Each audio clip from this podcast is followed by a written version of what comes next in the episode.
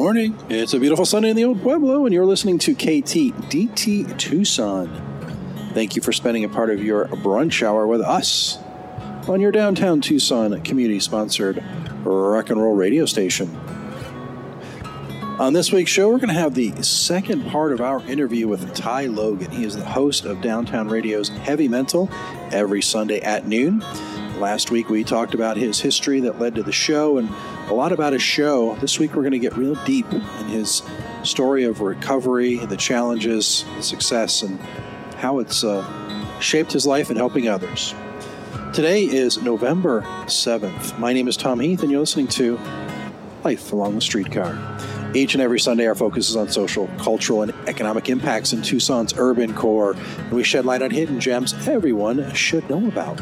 From A Mountain to U, Arizona, and all stops in between you get the inside track right here on 99.1 FM, streaming on downtownradio.org, also available on your iPhone or Android with our very own Downtown Radio Tucson app. As always, you can reach us on the show by emailing us contact at lifealongthestreetcar.org. You can hit us up or, or tag us in a story on Facebook or Instagram. And if you want to listen to past shows, they're on our website, lifealongthestreetcar.org or just about anywhere where you're going to find podcasts available. Well, it is the 7th. Today is the uh, procession of Dia de los Muertos down at the, uh, it starts at Speedway and Grande, and moves down to the Mercado. We talked a little bit about that last week. And uh, maybe we'll see you down there as part of the procession this evening. Uh, if you do, maybe uh, take a photo and put it on our Facebook page for us, lifealongthestreetcar.org. Another event coming up next weekend. It's the uh, return of the Dusk Music Festival.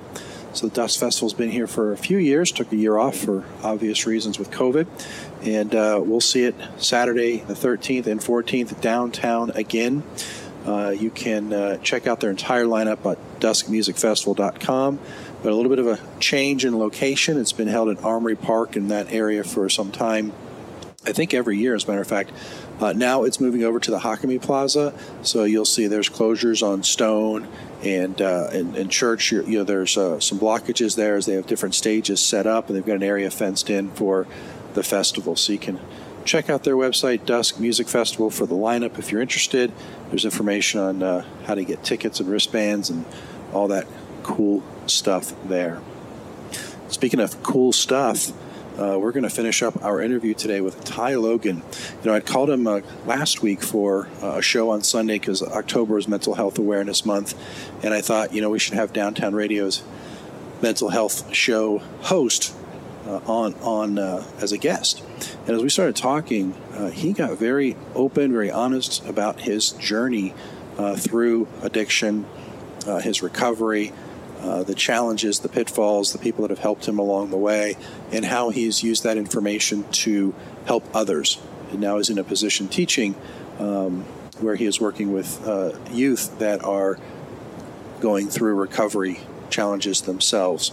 So it's sort of a his place in life seems to have been molded from all of his past experiences and challenges. So last week we kind of dug into his show, and this week we're really going to pick up the middle of that interview where he's talking about his challenges that sort of led to some of his um, addiction problems. And then the neighbor simultaneously introduced me to methadone, which is uh, an opiate, and uh, I was off and running with that. And, and it's like I, it was my first foray into addiction. I had done drugs many times in my life, but I never felt addicted. I have uncles that are you know fell into addiction. One who's dead from this disease you know, history of alcoholism on both my mom and dad's side. Not my mom and my dad, but but their their parents and their family, know, family members. And I just never thought I would fall into it, and I did. And before I knew it, I was hooked. And uh, you know, I it, it was uh, I met a girl working at Wild Oats, customer, and I just fell madly in love. Um, and but I was also on methadone at the time. Um, to those that don't know, methadone is is kind of synthetic heroin uh, but it feels like you're taking a vitamin, so it doesn't feel like a drug. There's no ritual. There's no, you know, sh- you know, shooting up. There's no cutting it and snorting it. There's no rolling up and smoking. It's like a vitamin. So I think it's almost, uh, to anyone who takes pills and becomes addicted, I think it, it gets you that way where you just don't feel like you're uh, taking a drug. And it was similar to kind of like my antidepressants. I'm taking something and now I'm feeling great where I wasn't before. You know what I mean? But methadone is different than like methamphetamine, methamphetamines, right? I mean, it's those are different. It's it's it's that's the funny thing is it's it sounds similar and it's completely not. You know, um, but the one exception with methadone is that people are a little bit more functional than they are full blown shooting up heroin because people can work jobs on methadone and it's a 24 hour release. So you're you're feeling good for 24. I mean, you, you know, you're not coming down. You're not withdrawing unless you go more than that without it, which I didn't know until I until my neighbor who then became my dealer couldn't get any uh, any methadone for about a week, and I experienced withdrawal for the first time in my life. And I remember freaking out going, oh my God, this is what I heard heroin's like kicking. You know, I'm seriously depressed because, you know, I was off my antidepressants because what do I need those for when I have this? And, uh, and, and physical pain, hard to sleep, cramps, all that kind of stuff. Um, and my sister was getting married. My dad flew down. I hadn't seen him in about four years. And I, and I, and I went to him and I said, Hey, uh, you know, I didn't tell the whole truth. I said, I'm off my antidepressants and I'm feeling really depressed and he and he was kind of like, "Well, I don't understand depression." And I said, "Well, you know, it's you feel like I feel like I want to die. I feel like I want to kill myself." And he said, "Well, then do it." And then I kind of, oh I kind of like, whoa. And and the sad the sad thing of him saying that is that his sister committed suicide many years before I was born. You know, and the, and and it, when he said that, it was just kind of like, wow, you would think that someone whose own sister did that would maybe kind of like look into that, look into what suicide was, look into depression, you know, something. I don't know. And then he kind of was like, I'm not really saying do it, but you know, I don't, I don't, I don't know what it's like to be depressed. And I go, and he's, and he's like, you know, this isn't really the best time. Why are you telling me this now? Your sister's getting married. And I'm like, yeah, you, are right. You're right. My bad. You know, kind of a thing.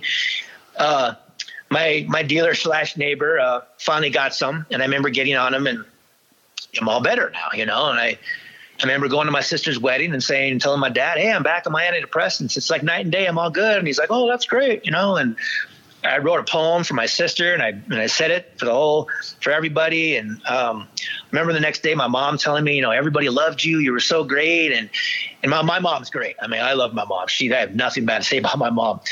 You know, she was saying something genuinely, you know, from her heart, not knowing that I'm on this methadone. But in my brain, I'm going, okay, I need to be on this stuff for people to like me, to get through things, to get through all this, you know. Mm-hmm.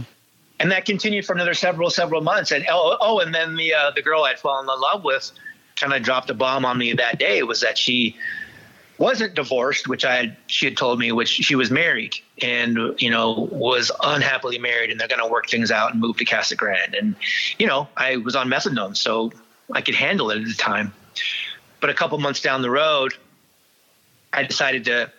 I don't when my when my uh, neighbor slash dealer couldn't get some again. I realized uh, I don't want to be at the whim of of of this neighbor who can you know can get. I don't want my mood and my whole, in a sense, life be affected by whether he can get some or not. So I decided to get clean on my own, and it was it was a weird uh, real, realization, and it was a it was a really painful time. You know, it was uh, my 30th birthday. You you we can laugh at this, but at, at 30, I thought I was so old. you know, yeah. I, I, I turned 30 and freaked out and thought, uh, you know, oh my God, I'm in my, I'm 30 now. Like, uh, you're, you're, I'm too old to be cool now. You know, you know, we think, you know, you know, when you're a teenager, 30 sounds old, you know, and, uh, now I'm 30 and the party's over. And I kept saying that. And, um, my mom uh, had given me for my birthday a, a, this DVD box set of the Chicago Bulls. I was, you know, everyone can say this, but I was the biggest Michael Jordan Chicago Bulls fan. You know, my mom's Chicago, and I just grew up watching it and seeing them win all these championships, and it was a really good time of my life. And I and I popped it in and I started watching it, and I'm and I'm bawling uncontrollably, and I'm going, there's no way I should be crying this hard. Why am I crying this hard over watching the Chicago Bulls play? And it was, you know, it was uh, the first time they won their first championship season. I was I was 15, and I just I, I, am thinking how innocent I was then. Mm-hmm. You know, not innocent anymore. Um, you know, I'm an addict. You know, all this kind of stuff. And I and I called my uncle, my uncle Andy, who was you know maybe t- at the time probably 10 years clean, maybe. called him up and said, I, am this is what I'm taking. I need help. And he told me to go to this, the NA meetings. And I started doing that. But I wasn't ready, Tom. You know what I mean? I, I didn't think I was an addict. It was just that one drug. You know, I'd go and I'd hear these stories and I'm like, oh, I haven't done, I haven't done nearly enough of that. You know, I'm, you know, and, and that I think is the problem with a lot of the 12 step programs is the glorification and the war stories because other people in room in the rooms feel like, oh, I haven't I haven't gone down that hole, you know, farther enough. So I don't I'm not really an addict. And unfortunately, people go out and they die, you know, or or worse, you know, you you know, living wanting to die is worse than death for a lot of people. And uh, so after after uh, uh, you know, I think I, I was six after I got six month key tag, I, I I quit my job at Wild Oats and started working as a bouncer at a strip club because you know it's a safe environment to put yourself back into.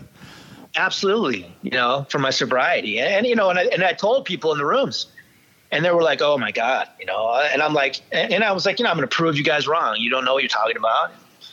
With all that, you know, vigor to prove them wrong, I was drinking after work a week later, and you know, alcohol was never my problem. I'm sounding like I got a DUI, you know, oh wait, yeah, I did. it's not like I ever got in fights. Oh yeah, wait, yeah, you know, all the things we we tell ourselves. But you know, um, alcohol wasn't my drug that got me addicted.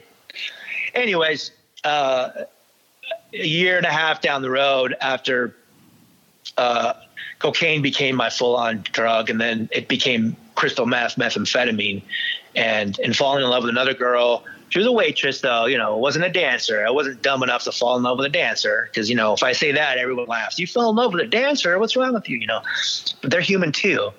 Uh, you know, I, I, I, it ran its course, um, cocaine and meth, and meth, and then it was like no matter what I did, whenever what I used, I couldn't use in moderation. It was almost like uh, after the opiate, I wasn't I wasn't capable of using it in moderation. Hmm. If I drank it, I got super drunk, you know, to a point I'm either passing out or throwing up. If I used cocaine, it was, you know, there was, I just couldn't stop. I couldn't be sober in any waking time of the day. It, it, couldn't. It, methadone seems like this, this, this life changing moment for you, but isn't it used for helping people that are trying to get off of drugs? Yes. Yes, and I do want to emphasize that it is definitely a, an alternative, and it is a harm harm reduction for those that are using heroin. Those are using needles, um, possible, you know, dirty needles, uh, who can and possibly be cut with fentanyl, which is what's killing people at alarming rates right now. Methadone is definitely a harm reduction and a better alternative for those that are getting off heroin. But if you never used heroin, using methadone is probably a similar high. And I've talked to heroin addicts who say that methadone is just as hard to get off as it is as heroin is, and that kicking her- kicking methadone is just as painful both mentally and physically. So, um, but but but the thing about methadone is you're supposed to wean off of it. I cold turkeyed it, which is why it was very hard for me. and there's there's a huge thing called MAT clinics, MAT, medicine assisted treatment, which is you know therapy along with with methadone and and, and you know, Suboxone and the drugs that help you get off the opiates because the, the relapse rate for opiates is 92%. So we are picking up our interview with Ty Logan from last week, kind of jumped right in the middle of his conversation of, of the challenges and his addictions. Um, and we'll be back to finish up um, the last part of the second piece of this interview uh, with the host of Heavy Mental. But I want to remind you that you're listening right now to Life Along the Streetcar, and we're on Downtown Radio 99.1 FM, and you can also stream us on downtownradio.org. This podcast is sponsored by the Mortgage Guidance Group and Nova Home Loans. If you enjoyed this podcast, keep listening or head over to lifealongthestreetcar.org for all of our past episodes, current events, and things to do while visiting Tucson. Tom Heath, NMLS number 182420. NOVA NMLS number 3087, BK number 0902429. Equal Housing Opportunity.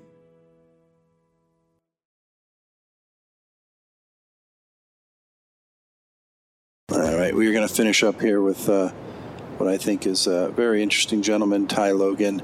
You know, his, his story is powerful. You're hearing that right now. And how he has chosen to use that to help others is, is so inspiring. So we're going to finish up uh, the second part of our uh, second piece of the interview with Ty Logan. Well, let me let me get back to your uh, your yeah. story because I, I kind of got us off track there. But you are yeah. um, you're in love with a waitress at your place of employment, which is a strip yeah. club. You're, you're yes. drinking cocaine. You're doing everything in excess. Yes. And um, somewhere in there, there's there's a there's a positive outcome. I mean, where, how did you get from where you were then to to what you're doing now? I mean, what was that? What was that moment? Or that? It's a great question. Um, I will say the lowest of the low was I had a gun in my mouth, um, and it was uh, I think probably a two or three day binge of cocaine, and and uh, I I the thought of you know this girl that I fell in love with had broken up with her boyfriend and then went back with her, and it was I felt like it was the same exact thing that had happened to me before with the previous girl, and it was just like this.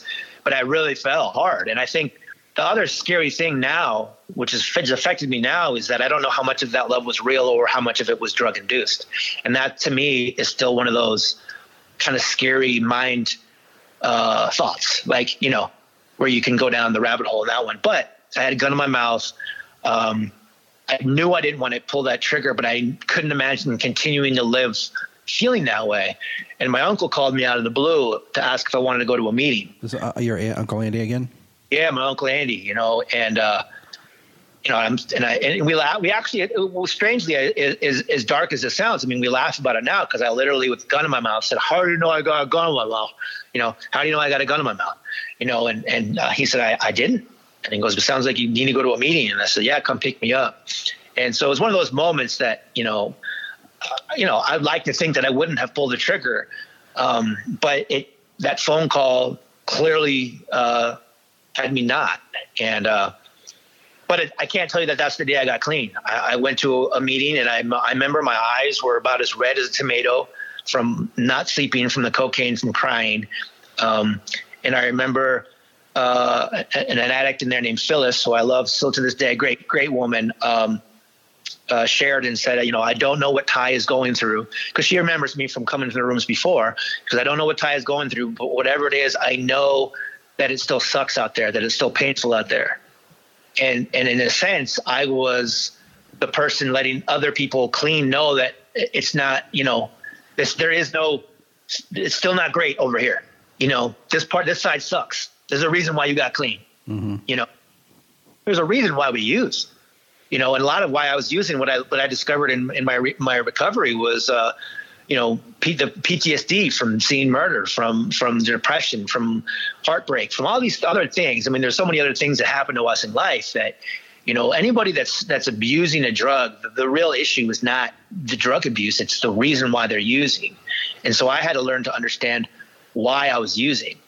And and and I can't tell you that it, it was a a really significant moment that had me realize that I moved all the way to the East Coast after that to live with my dad to try to get clean, realized that was the wrong decision, and then moved all the way back and continued to use. And, and months down the road, I was with a girlfriend, and I it, seeing her behavior on the drugs, it was like I was looking into a mirror, and I was like, "That's what I'm like." and honestly, that's what shook me to the core to get clean. Hmm. You know, and and April 24, 2008, I haven't used, I haven't um, used anything. When you so, see, when you see someone from the from an outside perspective, and you, and you see them that you think they're they're under that influence and they're they're having uh, those, those issues.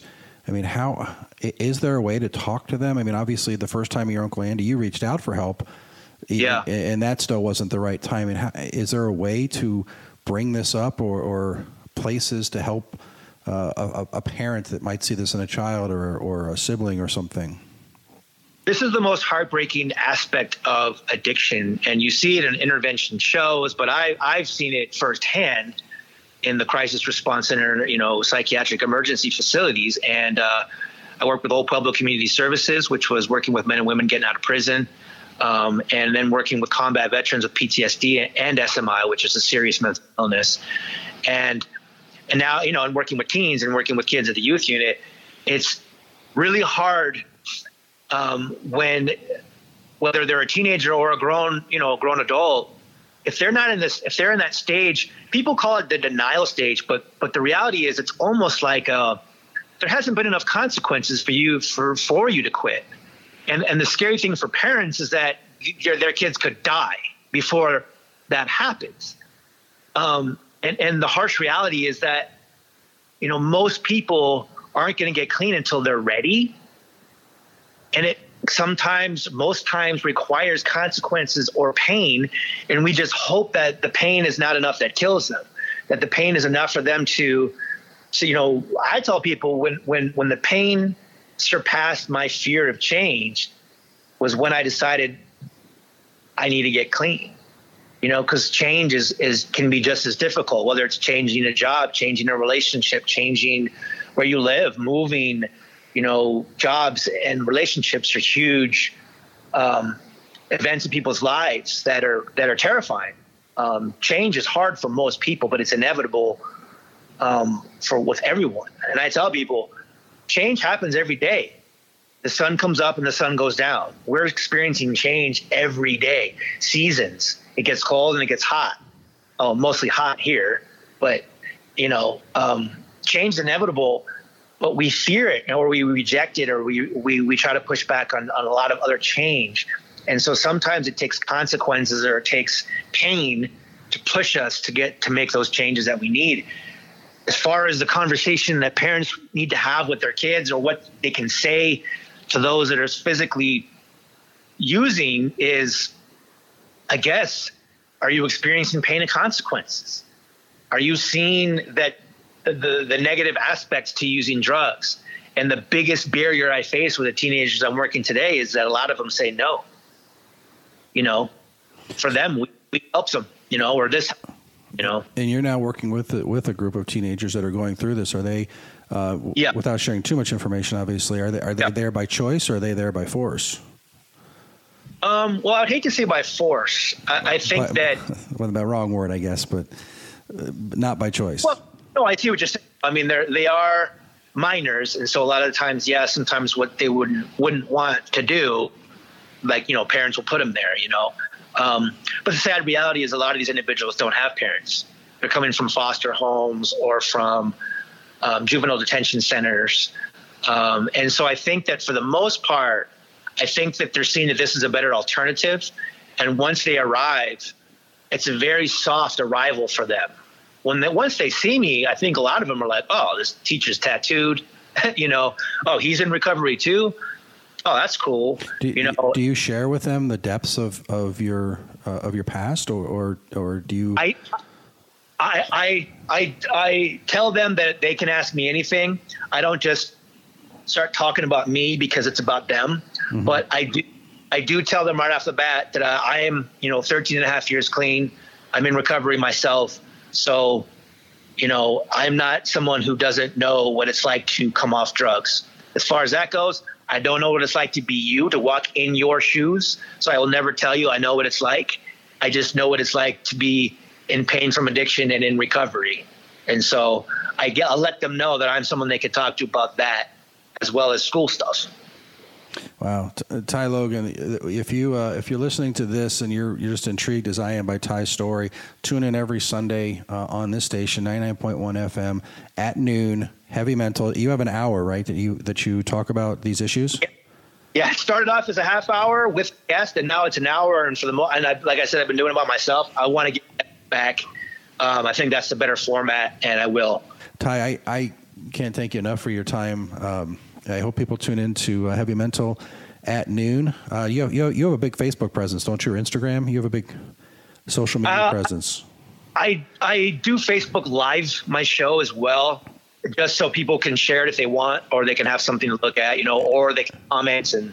Is, yeah. And where is that? Is that on your personal page, or do you have a heavy mental page? Yeah, I literally have personal. It's on my Ty Logan. You just Google or search me on Facebook, Ty Logan, and uh, yeah, it's my personal page. And uh, and Tom, I want to thank you. I mean, I, I, I listen to your show, um, like I say every week before because you know to know when to go on to mine. And uh, it's so funny that you that you reached out because I'm like I'm like man, you have really good shows and really cool guests. And then when you wanted me to be one of your guests, I'm like, whoa, I'm going to be part of the elite. That's pretty cool, man.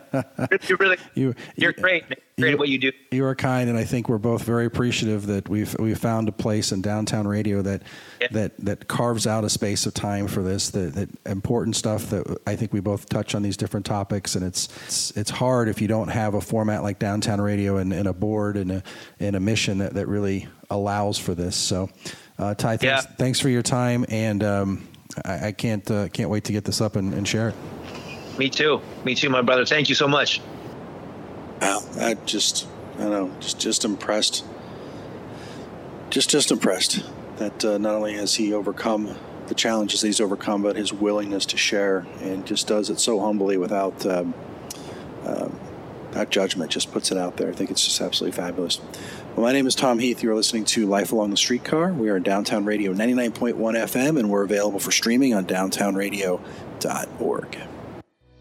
This podcast is sponsored by the Mortgage Guidance Group and Nova Home Loans.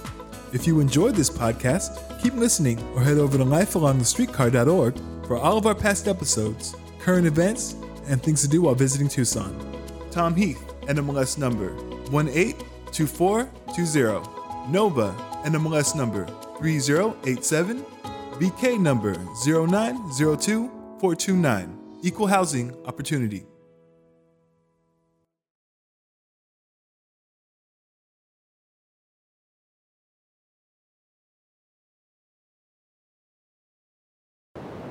Holy crap, it's November. Did we just kind of gloss over that? Well, this is uh, episode number 176, first show of November 2021. Thank Ty Logan for his tremendous uh, time over the, uh, the last two weeks for uh, for these episodes. If there's ever anything you want us to cover, you can hit us up on Facebook. Uh, tag us in something you think we should know about or we should be talking about. And uh, you know, email us contact at lifealongthestreetcar.org. We're on Instagram, and there's also a contact button on our website where you can listen to past episodes, and that is uh, lifealongthestreetcar.org.